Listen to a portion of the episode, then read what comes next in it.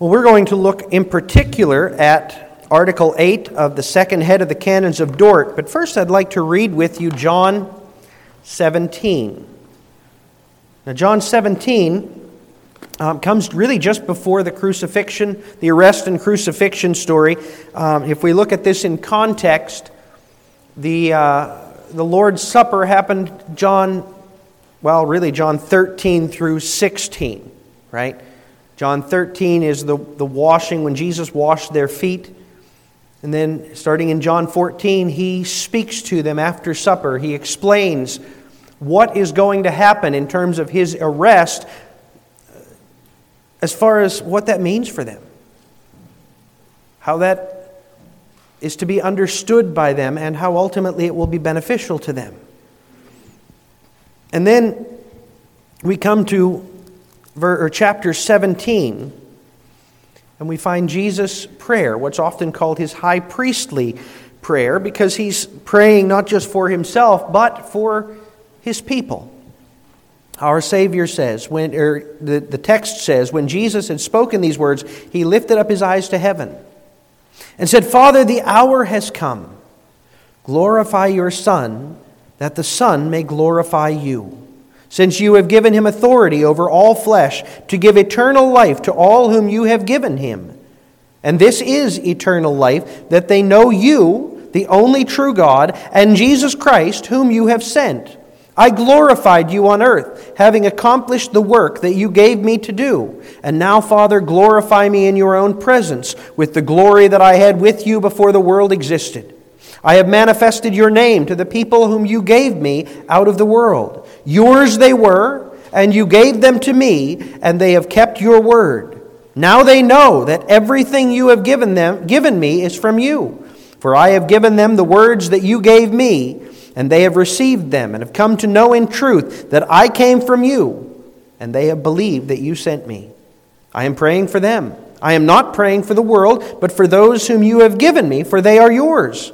All mine are yours, and yours are mine, and I am glorified in them. And I am no longer in the world, but they are in the world, and I am coming to you. Holy Father, keep them in your name, which you have given me, that they may be one even as we are one. While I was with them, I kept them in your name, which you have given me. I have guarded them, and not one of them has been lost except the son of destruction, that the scripture might be fulfilled. But now I am coming to you. And these things I speak in the world, that they may have my joy fulfilled in themselves. I have given them your word, and the world has hated them because they are not of the world, just as I am not of the world. I do not ask that you take them out of the world, but that you keep them from the evil one. They are not of the world, just as I am not of the world. Sanctify them in the truth. Your word is truth. As you sent me into the world, so I have sent them into the world. And for their sake I consecrate myself, that they also may be sanctified in truth.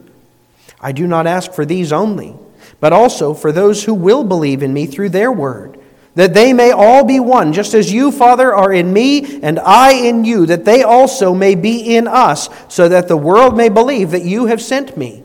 The glory that you have given me, I have given to them, that they may be one, even as we are one. I in them, and you in me, that they may become perfectly one, so that the world may know that you sent me, and loved them even as you loved me. Father, I desire that they also, whom you have given me, may be with me where I am, to see my glory that you have given me, because you loved me before the foundation of the world. O righteous Father, even though the world does not know you, I know you, and these know that you have sent me. I made known to them your name, and I will continue to make it known, that the love with which you have loved me may be in them, and I in them. Amen. Now, Article 8 in this second section of the canons speaks to us of God's purpose in sending his Son. For it was the entirely free plan and very gracious will and intention of God the Father that the enlivening and saving effectiveness of his son's costly death should work itself out in all his chosen ones, in order that he might grant justifying faith to them only, and thereby lead them without fail to salvation. In other words, it was God's will that Christ, through the blood of the cross, by which he confirmed the new covenant, should effectively redeem from every people, tribe, nation, and language all those and only those who were chosen from eternity to salvation and given to him by the Father, that he should grant them faith, which, like the Holy Spirit's other saving gifts, he acquired for them by his death, that he should cleanse them by his blood from all their sins, both original and actual, whether committed before or after their coming to faith, that he should faithfully preserve them to the very end, and that he should finally present them to himself, a glorious people without spot or wrinkle. Amen. Congregation of God, beloved through Christ. If you were to come into my home and enter my study, or into my study here at church, you'd find quite a few books. No surprise, right? Many of those books are filled with absolutely excellent theology encompassing everything from the bare basics of who God is and who man is and how we're saved to the minute details of election and covenant and how those concepts correspond to time and eternity. Between those two offices and their bookshelves, there's easily more theology than can be digested by the average man in a decade. But that's just the smallest fraction of the theological works that are available, even just in our language. Each year, Solomon's words from Ecclesiastes 12 are proven anew of the making of many books, there is no end. But most of those books, not so much in my study, but in general, probably should never be printed. Because you see, it's natural to the heart of man to desire to think God's thoughts after him. That's a good thing. Having been made in the image of God, having been made to reflect God to the world, it is natural that we should want to know more about him, to know what his purposes are. What is the outflow? What is the outworking of all that he has accomplished? What does he have in store for us? And how should we respond to that? That's a natural thing. However, because we are corrupt in sin, we take that natural and good desire to know God and we tend to twist it. Wanting to understand God in ways that either justify us in our rebellion or that so modify subtly, carefully, what the Lord has done that it gives us a greater place, a greater glory. This is something that the church has fought throughout history. As theological works come out, as theological teachers ascend to prominence, who seek to give man, very subtly, very carefully, very convincingly, seek to give man a more prominent and indispensable role in salvation. Some have claimed that Jesus died to make salvation possible for everyone, but it's on men to decide whether he died for them, whether they would accept it, whether it would be effective in their life. We call that Arminianism, and it is taught in many an American church today. Others have said that God knew who, who would be saved through Jesus' work, but it was merely a knowledge of decisions that men would freely make on their own. Again, Arminianism. But then it's gone beyond that because bad theology, false theology, never rests in its badness, it always extends it farther. And so, more recently, we have theologians who claim that God doesn't, in fact, know who is going to be saved. When he sent Jesus to the cross, it was to make salvation possible, but he had no way of knowing because the future is still future. He had no way of knowing whether anyone would actually accept the invitation and come, whether Jesus' death would actually be effective for anyone, or whether he would throw a great party that no one would attend. And of course, there have always been multitudes who claim that Jesus' death, it, it went part of the way. It did some of the work, but now we need to add to it. We need to complete that work. And if we don't complete that work, then Jesus' work is a waste. Now, folks, every single one of those teachings, and that's just a slight smattering off the top, every one of those represents a denial of what God has clearly said in His Word. In each case, a task attributed in the Bible to God is reapplied to man. And that's why we need Article 8. Because Article 8 takes us back to the basics, calls us to dive deeply into God's Word, and says, Why did Jesus come? Not what did he do? Not exploring the various details of what he accomplished, but asking at the very start hold on, what was his purpose in coming? What was his goal in acting? What was God's intent in sending his son in the first place? And what we see is that God sent his son for the sure purpose, for the sure purpose of saving the elect. And, folks, every single word of that is packed with significance. God sent his Son for the sure purpose of saving the elect. That's our theme. And Article 8 teaches us this by emphasizing the goals God had in sending Jesus. In other words, the, the purpose isn't to show us how he accomplished it, but why he did it. And so Article 8 starts by talking about the entirely free plan and the very gracious will and intention of God. When it uses that language, it's taking us out before creation, out before time. Kids, you understand that time is a created thing, right? Before the world was created, there was no time. There was eternity inhabited by God, period. We can't even wrap our minds around that.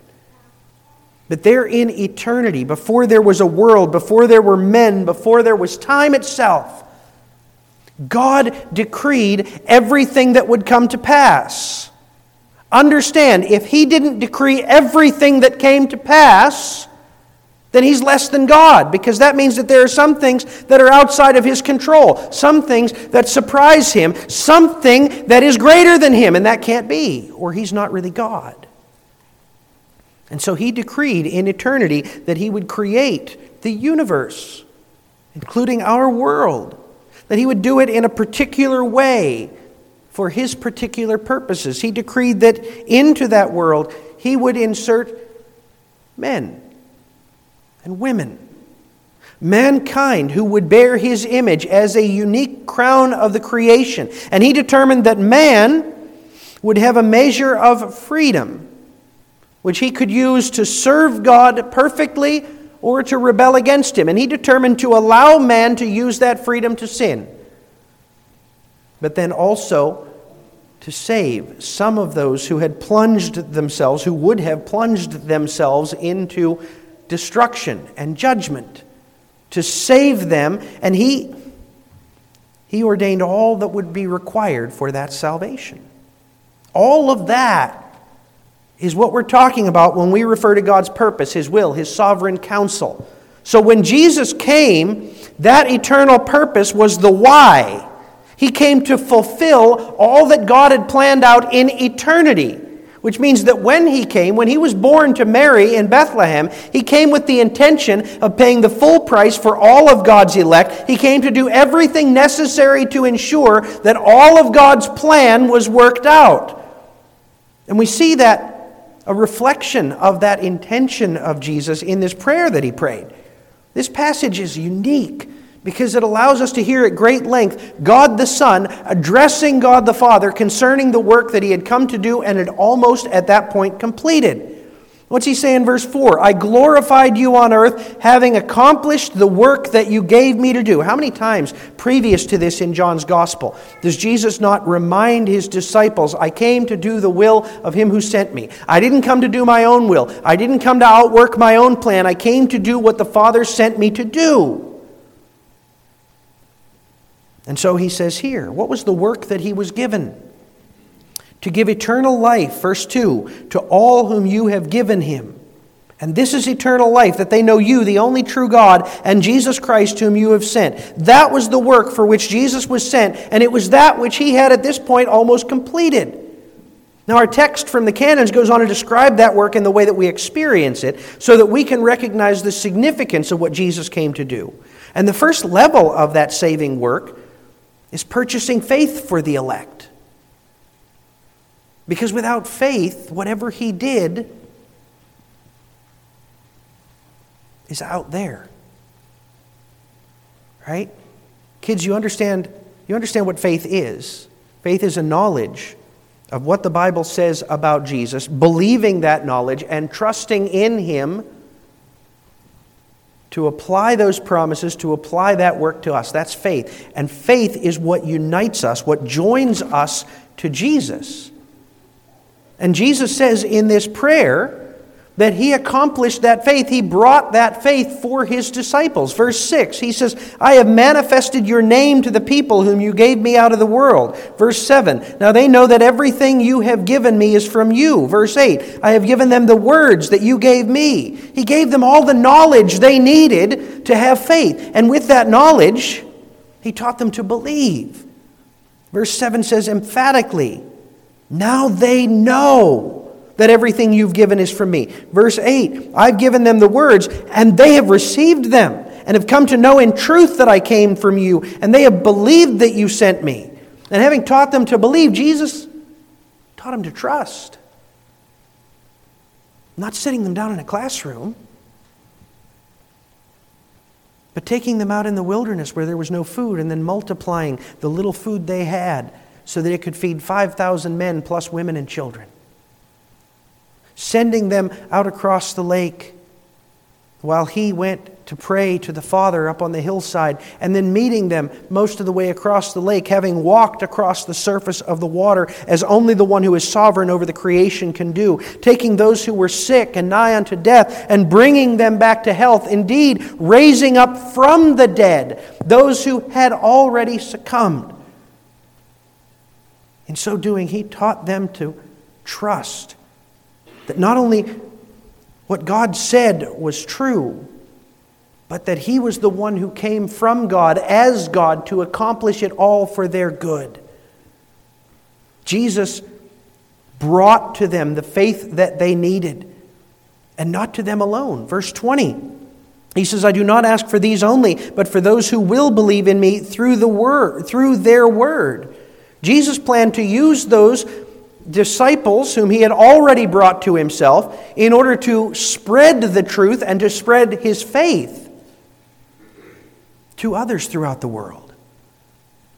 And Jesus says he will continue to grow the faith of his people. Verse 26, we hear Jesus tell the Father, I made known to them your name, and I will continue to make it known, that the love with which you have loved me may be in them and I in them. So his work of forming faith in his people is a work that continues.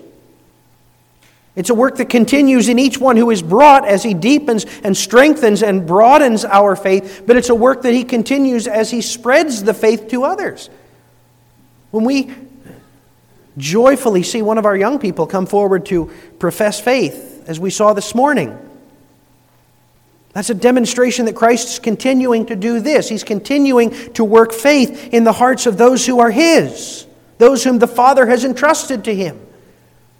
And as we see new people come into the church who didn't grow up with this truth, who didn't grow up worshiping God, and they take hold of it and they confess it, we see Christ continuing to draw in the elect and to impart faith to them. It's hard to overstate how essential it is to know that Jesus purchased faith for his people. Scripture says that without faith, we, we don't have Christ. We're not united to Him. His work is not for us. But Jesus, He tells us that faith that we need, He gives us. John 6, He says, This is the will of the Father that everyone who looks on the Son and believes in Him should have eternal life, and I will raise him up at the last day. Faith is essential. And then He says, verse 44, No one can come to me unless the Father who sent me draws him, and I will raise him up at the last day. Jesus draws to himself as a work of the Father those whom the Father has entrusted to him. All of our salvation, even the faith that unites us to Christ, is His work. And, folks, what that means is if you trust in Jesus, that itself is an assurance to you. Jesus came to accomplish that. And so, if you've learned to believe that what we read in the Bible is true, if you've learned to trust that the one whom we read in the Bible did it for you, that's his work. That's something he has accomplished in you. And he who began this good work will not stop until it is brought to completion. And having brought us to faith,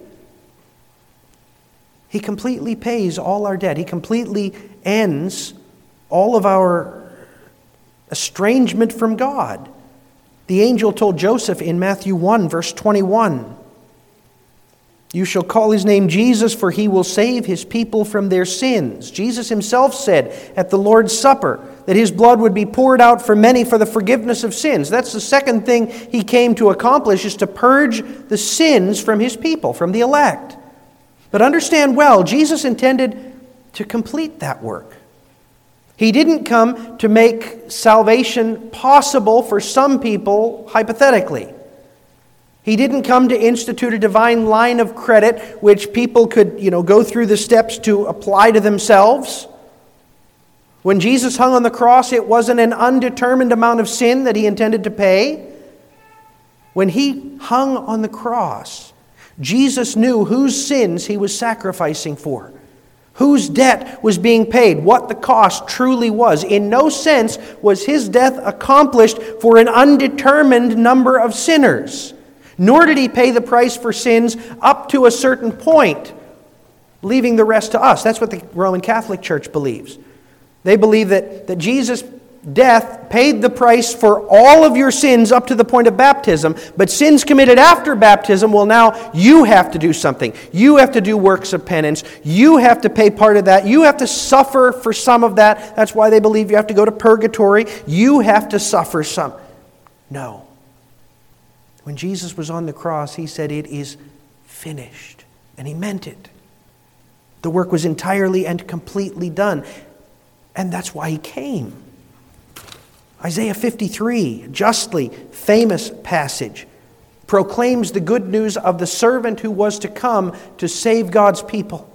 To Israel, to Israel, Isaiah writes of this long promised servant, saying that he would be pierced for our transgressions, for ours. He would be crushed for our iniquities. Upon him would be the chastisement that brings us peace and with his wounds we are healed.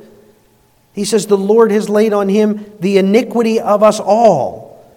And he adds that he is stricken for the transgression of my people. In other words, Jesus came to pay the debt, all the debt, the complete debt for all of his people. There would be nothing left for us to do, no debt left for us to pay. He did it all. In fact, Verse 11 of Isaiah 53 says that because of what he did, many will be made, account, made to be accounted righteous. In other words, not only does he leave us at point zero, like Adam before he had done either good or bad, no. God looks on us who have faith in Jesus, and not only does he see all the sins paid for, but he sees us righteous in his sight bearing the righteousness of Christ. Isaiah 53 leaves no doubt Jesus came to pay the absolute full price to make us righteous in God's sight. And we find that same thing constantly repeated in Scripture. Jesus paid the price completely. The people must add nothing to be justified. Nor is there an expiration date on that. When you come to trust in Jesus, when you put your faith in Him, all the sins you have committed, all the sins you are committing, all the sins you ever will commit are forgiven. Your debt is fully paid for all time, period, end of sentence, full stop. Congregation of Christ, the significance of that is immense. It means that we have absolutely no need for fear concerning our standing before God. How many people wonder Have I done enough? Have I done enough to be regarded okay in God's sight? We don't have to, we don't have to wonder that. We know we haven't. We haven't done anywhere near enough to be rendered righteous in God's sight. Left to what we've done, we deserve nothing but hell. But it's not left to us. By grace you have been saved through faith. It's entirely the work of Christ. And because He did it all, we can go to death absolutely confident. We can say with Paul, to live is Christ and to die is gain, is gain. Because to die is to enter into the presence of our Heavenly Father, where He will receive us, seeing Christ in us and saying, Well done, good and faithful servant. How can we not rejoice in that? And that's why Jesus came to give us faith, to join us to Him, and to pay all the price of our sin, but not that alone. You see, when Jesus came, it wasn't just about forgiveness, because forgiveness is about removing the consequence of sin. But He also came to remove us from our sinning, to take us out of this pit in which we're wallowing. Some of you raise livestock. It's a delight to me to go to the, uh, the county fair and see so many of our young people there showing off their animals, eager to tell you more than you ever knew there was to know about hogs or sheep or goats or chickens or whatever they have. But I see their frustration too during the week. They're getting ready to show these animals. They're taking great pains to wash a chicken. You ever wash a chicken? And as soon as they get the chicken back in the cage, what's it do? It makes a mess, right? Usually just before the show time. And that's a chicken. It's much different when it's a steer, right? Or a, a hog. And that's what we do. Christ cleanses us from our sin, and we're so quick to go right back wallowing in our misery, in our brokenness. But He loves us too much to leave it with that. He loves us too much to allow us to continue entering into that which will make us miserable. Kids, do you understand that? Sometimes we look at God's commands and we think, oh, that feels so restrictive. That's what the world tells us. Well, God doesn't want you to be yourself. Well, no, He doesn't, because our self is pretty miserable. Sin is miserable. It's self hating, it's self destroying. We don't see that when we're in it because we're covered with mud. But when we come out of the mud, we feel so much lighter, so much more joyful, so much more at peace. And so Jesus came to take us out of the mud too, perfecting redemption in us. And that's the last thing. This is a weakness uh, that we see in our society, uh, almost inherently with our criminal justice system. You know, I've talked about that a few times in our uh, morning sermon texts as we look at some of those case laws.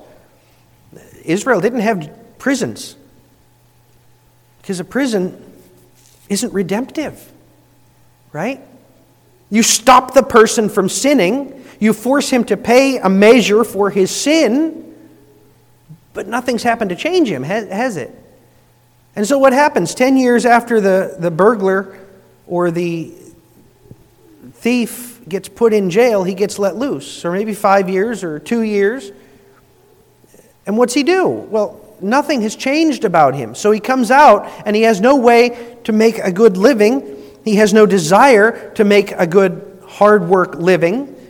So he goes out and does the same thing that got him put in jail in the first place. He steals something, or he sells drugs, or he whatever the crime might have been, because he hasn't changed. The criminal justice system calls that recidivism. But recidivism is where we all are because all we've known from the start was sin. And so Jesus came to make that different, to change that. We see that purpose of Jesus acted out in the story of the adulterous woman. John 8, the Pharisees bring to Jesus, it's a trap, of course. They bring to Jesus this woman who has been caught in adultery because they knew that the law commanded that a woman caught in adultery, anyone caught in adultery, was to be stoned. Interestingly, they only brought the man or the woman, but not the man, even though they said they caught her in it. But whatever, they bring her, uh, and it's a trap. Because if he says, well, the law says stone her, we need to stone her, well, the Jews didn't have the right to do that, and so they would be condemned as criminals for having stoned her without the authority of the Roman judge. But if he says, well, don't stone her, well, now he has contradicted God's law. It's a trap. Jesus doesn't fall into it. Right? He points out that they're not fit to be judges, that they all deserve God's judgment. And so the woman is left without any judges to condemn her. But Jesus doesn't just let her get, go free, does he? No, verse 11. He says, Go and from now on sin no more. You see, that's his purpose for us. Go, but from now on sin no more. And Jesus' prayer in John 17 is absolutely filled with that purpose. He prays, first of all, that God the Father will protect those who follow him. Verse 11, he says, I'm about to leave this world, but my followers will remain in it. So he says, verse 11, keep them in your name, which you have given me, that they may be one. Verse 15, he says, I do not ask that you take them out of the world, but that you keep them from the evil one. What's that mean? Would the evil one want to destroy them? Yes. But you know, Satan doesn't strive to destroy us, first of all, by persecution. He strives to destroy us, first of all, by assimilation. If he has to destroy us through persecution, he will, but he'd much rather get us recruited. And so Jesus prays, protect them from the evil one, guard them from the one who would drag them back into the mud. Verse 12, he says, That's what I've been doing. I've been protecting my people from Satan. So he asks the Father to perfect and to complete that work, applying the protection that he purchased. And then he prays for sanctification that the people might be changed and made holy. Verse 16, they are not of the world, just as I am not of the world. Sanctify them in the truth. Your word is truth. And he says, I've already done some of that work of sanctifying them. So, verse 19, for their sake I consecrate myself, that they also may be sanctified in the truth. This was his purpose.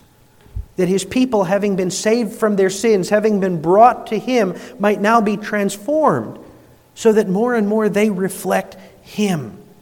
And then he prays for other perfections that his people need. He prays verses 21 through 23 for their unity, that they might build one another up. He prays uh, verse 24 that they might see his glory, so that verse 22 they might reflect his glory to the world. All of that, understand, Jesus had already earned. So now he's praying for the Father to apply it, perfecting their redemption by that which he has already done. So, what's that mean for us? Folks, it means we can have confidence.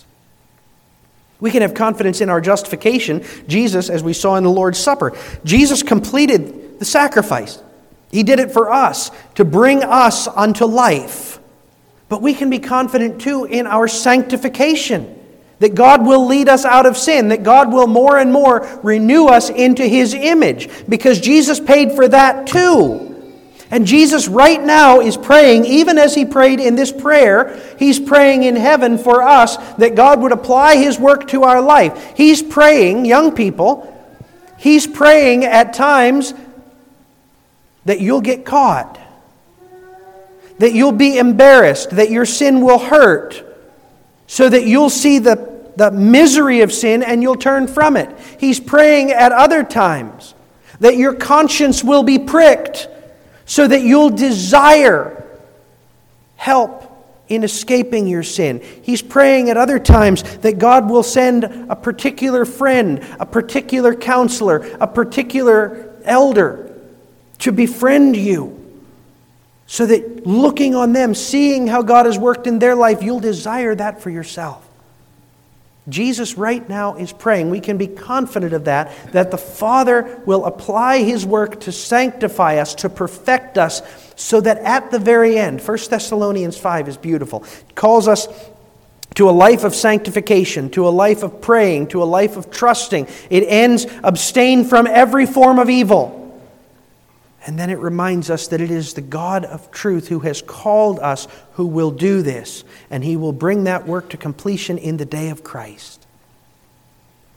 And that means today we strive for sanctification, but we don't do it trusting in us. We don't do it resting in our strength. We do it looking to Christ, praying for his strength, confident that he will complete the work he's begun in us. God sent his Son for the sure purpose of saving, completely saving all of the elect, all whom he has chosen. Trust him to do what he was sent to do and live to give him thanks. Amen. Let's pray. Father, what would we do were it not for the work of Christ? We would of all people be most to be pitied. But because of the work of Christ, we can be confident that everything He accomplished will be brought to pass in us. Thank you for that, Lord. Thank you for choosing us. Thank you for sending your Son. Thank you for perfecting His work on our behalf. Lord, bring that work to completion. Allow us to see it more and more working at itself out in our lives that we might live to give you our praise. And Father, we pray this in Jesus' name. Amen.